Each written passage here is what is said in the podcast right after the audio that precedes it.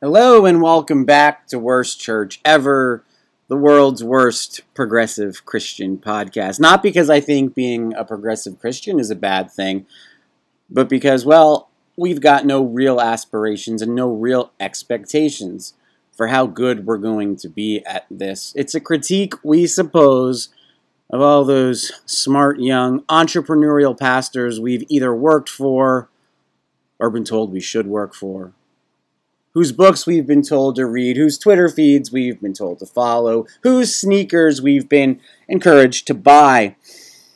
Anyway, this is a bonus episode. I'm reacting to the not so news that Kevin Max identifies as an ex-evangelical. And I'm going to be just a tiny bit salty because that's a term, ex-evangelical, that has a certain mm, sort of baggage associated with it in my mind anyway.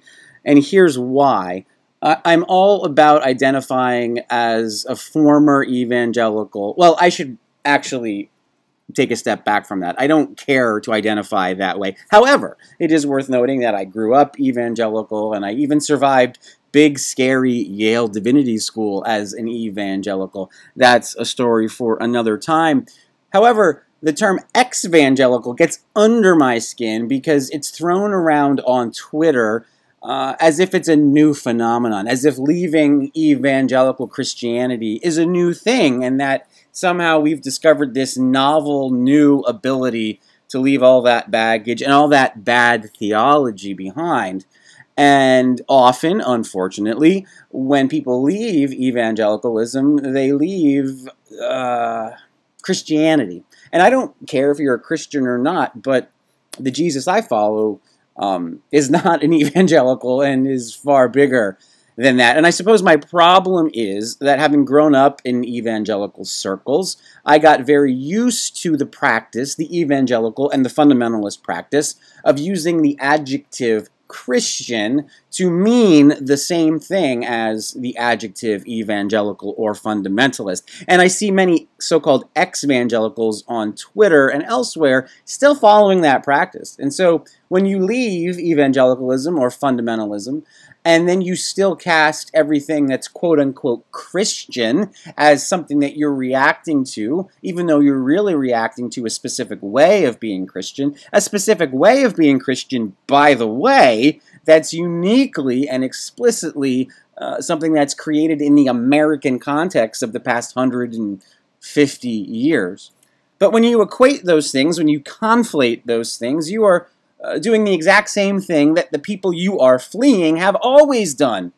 They've done it to the main line, they've done it to uh, whatever brand of Christianity, including Catholicism, by the way, that they think is going to hell because, oh, I don't know, our epistemology is broken, inextricably tied to the fall, and we make up words like noetic structure and we say quippy, clever, smug things like we were not dead in sin before Christ. Oh, rather, let's rewind. We were not merely, this is my favorite, we, we were dead in sin. We were not merely asleep in sin.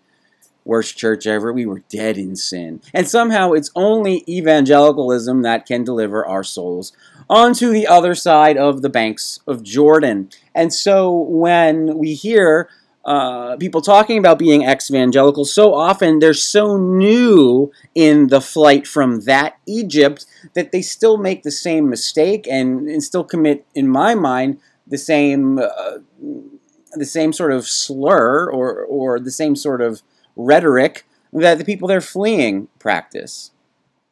If you believe that in order to be a Christian you must be an evangelical, and because you can no longer abide by untenable evangelicalism, you therefore are no longer a Christian, well, you're still playing their game, aren't you? And I guess the other thing that bothers me about the term is that the person who thinks he invented it loves to say so on Twitter. So there's that. Now, on to the story with Kevin Max. Today he tweeted, or maybe it was yesterday, he tweeted that he considers himself an ex-evangelical, and that's great, good for him. Kevin Max is the kind of guy on Twitter, and I assume in life, that is totally chill and couldn't care less about what we make of these terms. And in fact, he said as much, and I think in a way that is healthy and good, and really in keeping with what his journey seems to have been for the last 20 plus years. I met Kevin Max when I was a teenager. Uh, not in a way that I'm sure he would remember, of course. I was at the Creation Festival because, like I said, I was an evangelical, and I met Toby, Mike, and Kevin. And it's really interesting to look at where each of those gentlemen is now. And Michael Tait is fully, fully immersed in the far right wing of evangelical and fundamentalist Christianity. Uh, Toby McKeehan, Toby Mack, I'm not really sure where he is theologically, and that's fine. Um, and then Kevin has been on a very public journey that I, for one, have found very refreshing and I've really appreciated. And by the way, the music that he is making and has been making for the past two decades is phenomenal. No matter where he's at spiritually or what he's talking about, the music is exquisite. He's so talented. Um, so I got the article sent to me today about him coming out and saying that he identifies as ex-evangelical, and he was not doing it to uh, be uh, provocative. Um, he was just doing it to be honest, which is what I find that he often does on Twitter. Um, but anyway, yeah, I did meet him in the 90s, just a quick handshake with Toby, Mike, and Kevin, and they were very, very nice to all the fans, all 20,000 of us that came through that line and got their autographs, um, I think for free. I, I don't think there was a charge. I mean, obviously, we paid to go to creation. Speaking of creation, now here's a weird story. You guys remember Harry Thomas, if you're an evangelical or an ex evangelical, as it were you know that name. He was the founder of the Creation Festival. And Harry Thomas, I believe, came out of the Jesus People movement. I think Creation, I want to say it was founded in 1979, if, if I'm remembering correctly. If you don't know what Creation Festival is, you can quickly Google it. No, it's not about creationism. It's an evangelical uh, music festival that's held every summer in Pennsylvania, and I think was also held for a very long time uh, on the in the Pacific Northwest. Uh, I want to say in Washington State. Anyway, uh, this was founded in the late 70s, and it was, I think, back then a sort of Jesus, peoply, Larry Norman acoustic situation, and it grew over the years as these things do, and it became the highlight in many ways of the Christian music industry, and it was really the big marquee outdoor Christian music festival, and there were speakers and the whole nine yards.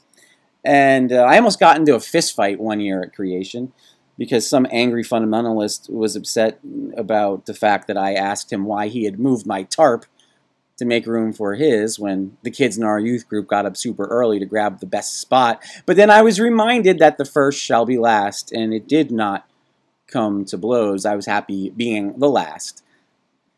Anyway, it's not news that Kevin Max is evangelical. And at the end of the day, I'm not really salty about the term. But I do want to read some of what he said after uh, he tweeted this tweet about being ex-evangelical. And I just need a second to pull that up.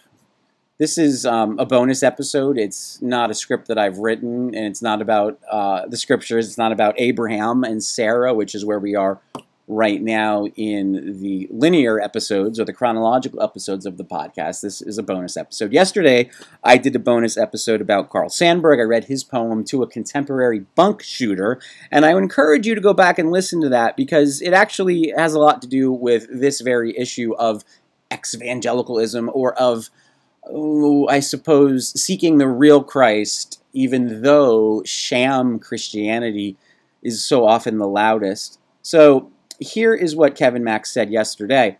Hello, my name is Kevin Max, and I'm an ex-evangelical. And that was the statement. That was the tweet. That was it in its entirety. And then somebody said, Oh, I guess you no longer believe in Jesus. And Kevin said, Nope, didn't say that. Read the text carefully. And then he posted again saying that he follows the universal Christ. And then he said, I have no idea how many people's blogs or podcasts are using that announcement for further division, but I'm here for the grace, he assured. Uh, this is from the Christian Post, which I don't usually read.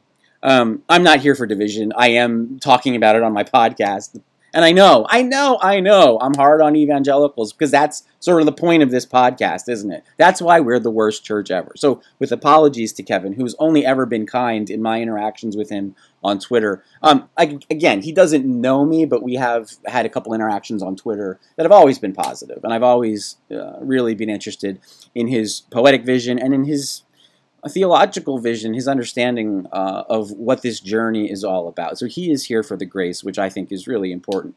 But he then shared the following, and he said, For all those people using my post as plug and play for your own hot take or personal discourse, now I'm going to stop the quote there because I fully admit I'm doing that. Uh, and then he says, I offer the lyrics to an upcoming song off my new band, Sad Astronauts album, Adult Fears, and it's called It's Okay. And he said, I'm sorry for being obtuse or difficult, but it's a process. Love. And these are the lyrics, and this is really what I wanted to share today. The lyrics go like this It's okay to be estranged from everything that you were taught, and it's okay to unpack all the hopeless baggage that you bought.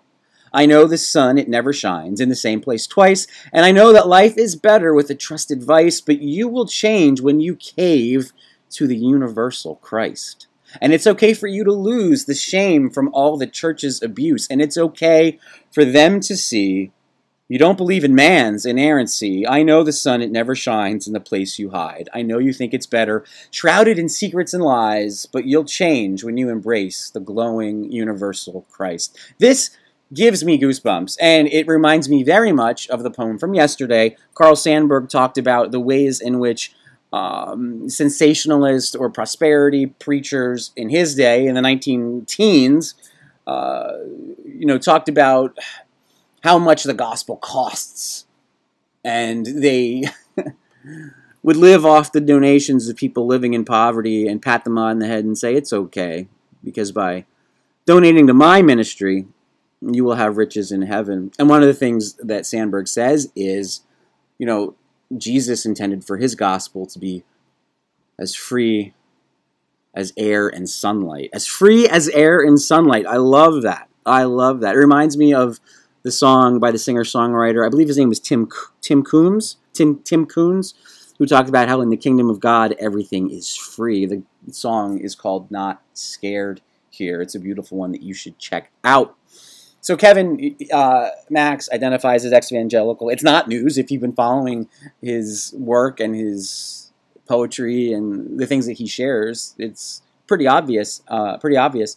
But I appreciate him sharing it, and it seems like these lyrics are moving further in uh, in that discourse, and I'm appreciative of that. I don't know what else I wanted to say about all of that, other than I appreciate Kevin's artistry. I appreciate the artistry that he brings to the way he thinks theologically, or maybe that's too div school and too jargony. I just, I guess, appreciate the way he approaches this journey, this process of discovery, this, what should we call it? I don't know. I don't know what we call it, but I like that he's talking about grace.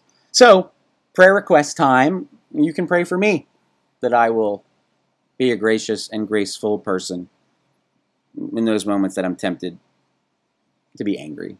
And the funny thing is, I'm just as angry as all the new evangelicals as I am and all the people who haven't left particularly fundamentalist ways of being evangelical. There are many healthy ways, I think, of being evangelical. There's the Sojourners and Jim Wallis and Ron Sider way. Maybe I think that because I grew up in an American Baptist church, even though I was heavily influenced by evangelicalism and was an evangelical. But anyway, all love and all grace to K Max and to the people who think that he is now going to hell. I suppose the other thing I was going to say is that the term universal Christ uh, obviously reminds me of Richard Rohr, uh, who is a is a guy who I find often very helpful. Um, not always, but very often. The same is true for Brennan Manning. Brennan Manning, man, he did some amazing things, and he did some things that I wasn't as down with, but anyway, those are certainly influences on me. In fact, DC Talk back in the 90s on the album Jesus Freak sampled Brennan Manning saying, uh, that the biggest cause of atheism in the world today is Christians who, uh, what's the precise wording he used? Christians who, I forget, walk out, who praise Jesus with their lips, but then walk out the door and they don't, they don't show grace, they don't show love, they don't live Christian lives. And he didn't mean, he didn't mean pietistic purity ring wearing puritanical perfectionists. He meant people who don't give a shit about injustice. Which leads me back to my, I was going to say my friend, I don't actually know him, but another person who is popular in American Baptist circles, uh, Tony Campolo, who used to go to churches and say things like, Yesterday in the world, thousands and thousands of children died of starvation, and you don't give a shit. And in fact, you're more upset that I just said shit than you are that thousands and thousands of children died of starvation, which is entirely preventable. So, that's a little insight as to where I am. Only love for Kevin. And you can pray that I'll have more love for the people that still make me salty. I want to be salt, not salty. I want to be the kind of light that illuminates but doesn't burn. Oh man, this extemporaneous situation could go on and on forever because now I'm thinking about Pete Rollins, who I do know a little bit, and his quoting of, and I'm blanking on the writer now, but how he said, the only church that gives light is a the only church that gives light is a church that's on fire. And now I'm thinking of the poet and the writer Bloy, who talked about being like a, a brigand or a, a bandit at, at, the front of the church, setting it on fire, but at the same time demanding alms. A lot to think about. A lot to think about. And I'm grateful that uh, the world, the universe, the universal Christ is bigger and deeper and more profound than I can really ever possibly understand. So, add to the prayer requests humil- humility for me, for you, for all of us. May you cave to the universal Christ, and may I. Amen. And as we used to say, Amen. Tune in next time where we hopefully will pick back up with Abraham. I did take two podcast sidetracks this week, but it's uh, it's our worst church, so I guess we can be as bad as we want. Amen and amen and amen. Until next time, be blessed, be well. Have peace.